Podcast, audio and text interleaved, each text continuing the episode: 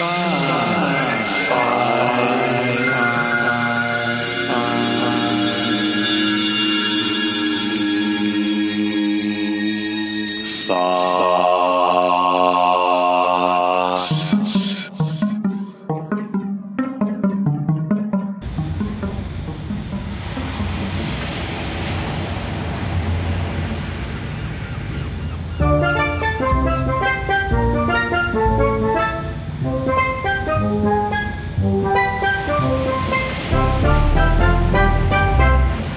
everybody. This is Tiki Al, Al Takeda.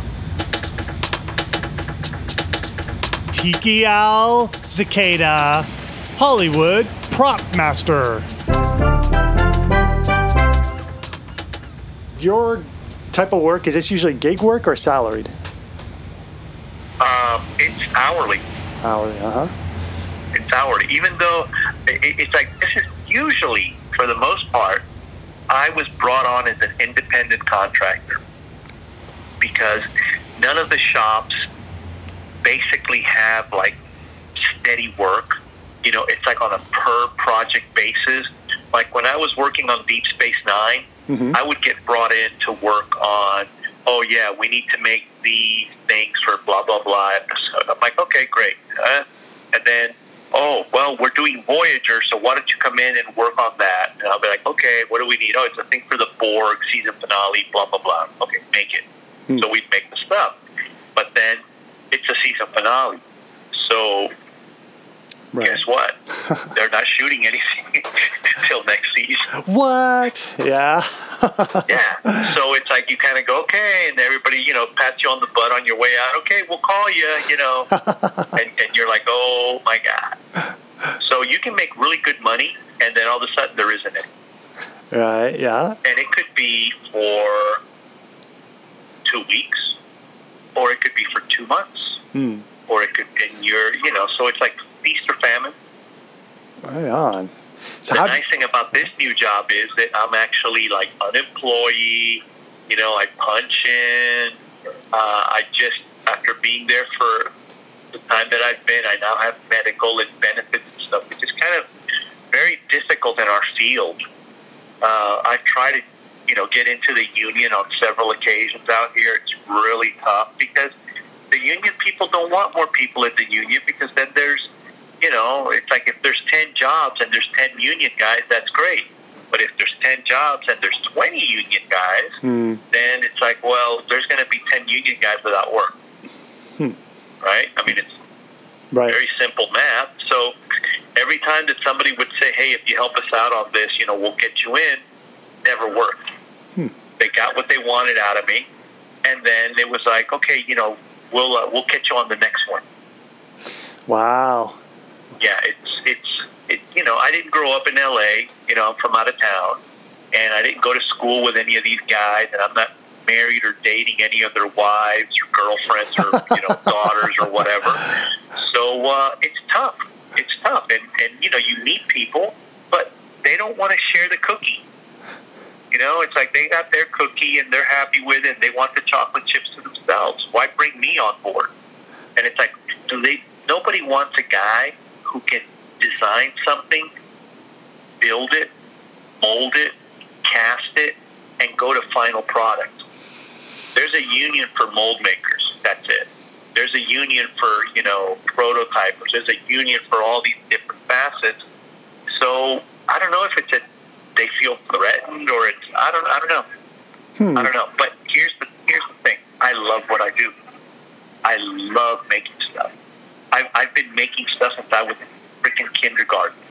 My grandfather would babysit me with my grandmother uh, when I was a little kid in kindergarten, and uh, my parents would come and pick me up when they were out of work. And to keep me quiet, my grandfather would buy me a little bottle kit for like you know, a quarter, a tiny little simple, you know, Uh-huh. ten pieces. And you know, I'm, I'm freaking six years old. To me, it was like daunting. Yeah. So I figure out how to put it all together. And as I got older, the models got more and more complicated. yeah. So now I'm, you know, making phasers and making, uh, you know, lightsabers stuff. I saw the robot arm from That other movie, I don't know if I can mention it, but that was pretty cool. Oh, the Terminator one? Yes. Yeah, that was pretty badass, huh? Yeah. Yeah, yeah. Which I, I don't even have one of those anymore. yeah, it's sad. We work on all this cool. It's it's sad because you would think that of all these things that we work on, people just assume that we have them, and we don't. You work on a project, you're doing it for that shop, for the client, and it goes out the door and it's done. You don't have one. I, I, I have from my Star Trek days. I still have like castings from the molds that I did for Voyager and for uh, Star Trek. Uh, what is that? Deep Space Trek 10, Nine. First Oh. Contact. Oh, Star Trek. Oh, sorry. Yep. Yeah, the first contact. I had like the rifle, and when I got that, the plan was made it for the movie. I'll make one. I'll have one. And I kept thinking, ooh, I'm going to put a laser in it. I'm going to do this, and I'm going to do that. Blah, blah, blah. Fast forward 15, 20 years later, still in a, in a Tupperware box waiting. because you're so busy doing the stuff that you love to do that when you're when you get home and when you have your free time, the last thing you want to do is what you just left work doing. Yeah. You know? That's how I fell into the whole tiki thing because tiki is all about escapism, going off to paradise, just relaxing, having a cocktail, eating some teriyaki chicken or some Kahlua pork, and just calming down. Yeah. And that's what I love about it. It's, it's like it's as far away from Star Wars and Star Trek as you can get. Hmm. That Yeah, makes even sense. though, believe it or not, there's Tiki Star Wars now.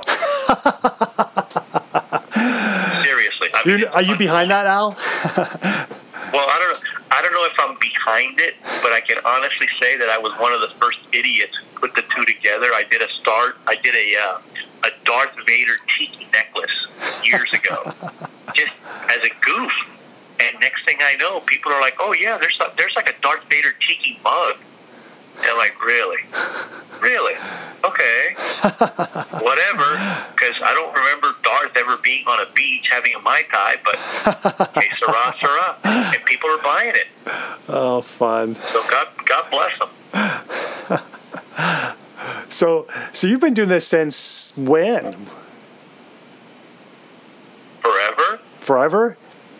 So I've what? been, I've been like, like, I said, since since after high school, grade. what did you do? Did you go high school and boom, you're in the you're doing this hustle work, or is it? Well, well, let's see. I uh, while I was in high school, I worked for a company in Miami, Florida, or well, South Miami, Florida, called Point Five Magnetic Signs, and I basically was a high school kid in eighth grade, and my high school teacher found out that I liked Star Trek because I had the novelizations. Back then, I mean, you got to remember, this is like 70s, early 70s, mid, mid 70s. Mm-hmm. And um, there were no VCRs. Okay? Right. If you wanted to watch Star Trek, you had to know when it was going to be on, and you had to be in front of a TV because you couldn't record it. It wasn't going to be on. So the only way we, uh, Star Trek geeks, could get a sci-fi Star Trek fix was you would read the books. Mm. So she sees me reading the books, and she goes, "Hey, are you into this stuff?" And I'm like, "Yeah, you know, I kind of like it. It's kind of cool." And the cool thing is, the books are different. There's like stuff in the books that's not in the So Right. it's really cool. Yeah. And she's like, "Yeah, okay, whatever." Uh, but if you're into this stuff, there's conventions. And I was like, what? Convention? now, let me tell you, back then, convention, not what they are now. We're talking about it's at a Holiday Inn. There's two rooms. One of them is a little dealer's room with like 20 tables of people selling comic books and a couple of Star Trek models because there was no merchandise. That I think they were Mego action figures was about it. That all we had was like some little Mego action figures Hmm. and um, you couldn't get a phaser. There were no phasers. So I made a phaser out of plywood, going by the pictures in the making of Star Trek. Hmm. And um, I was so proud of my phaser. I was the only one in the whole show that had a phaser, and I I put some little very basic sounds in it where like you pull the trigger and it would like made like a little warbling sound and a little light on the tip. Right. So I'm at the show and I'm walking around with my phaser like I'm just a badass. and this guy sees me and he goes, "Hey, where'd you buy that?" And I go, "I didn't buy that. I made that." Dun dun dun. And he goes, "Really? You made that?" I'm like, "Yeah, I, I, I make stuff." And he goes, "Really? Hey, how would you like to work for me making stuff?"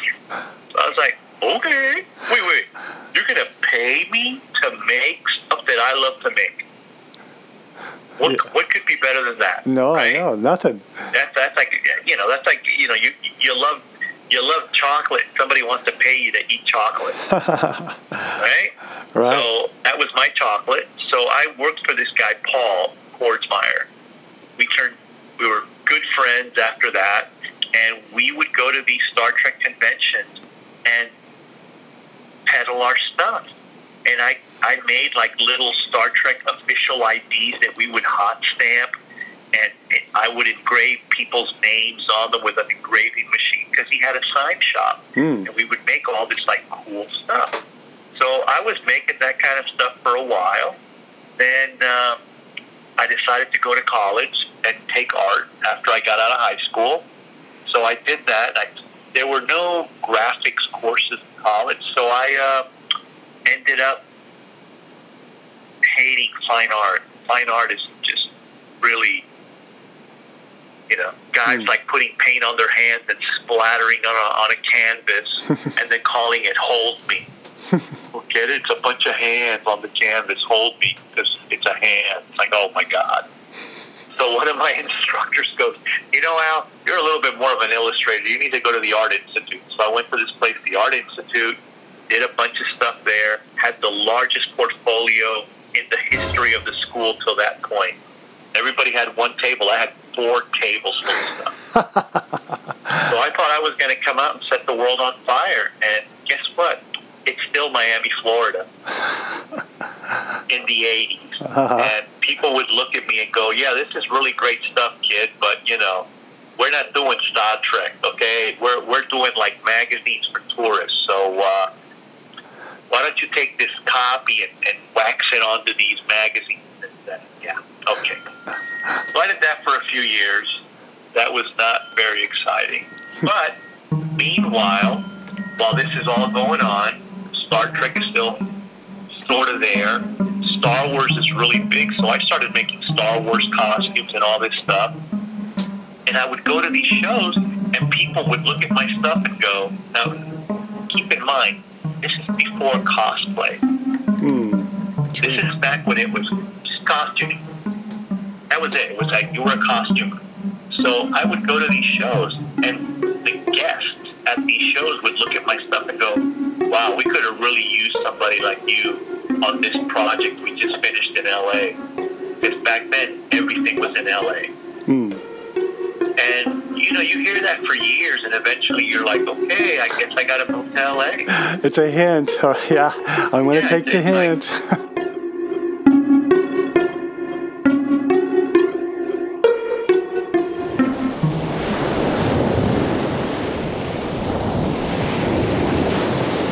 Are you interested in science fiction with a Hawaiian twist?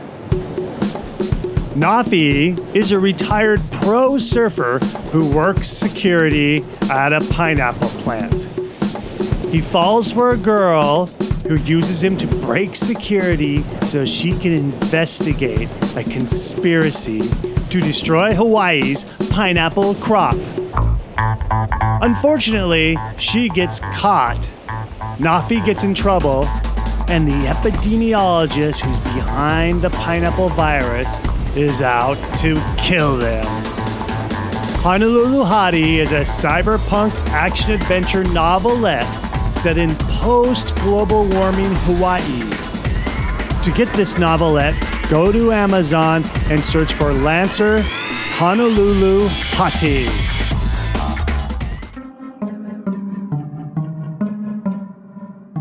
Hey, go crack open the show notes because you'll find some great goodies like some photos of Al's prop work and photos of his tiki work.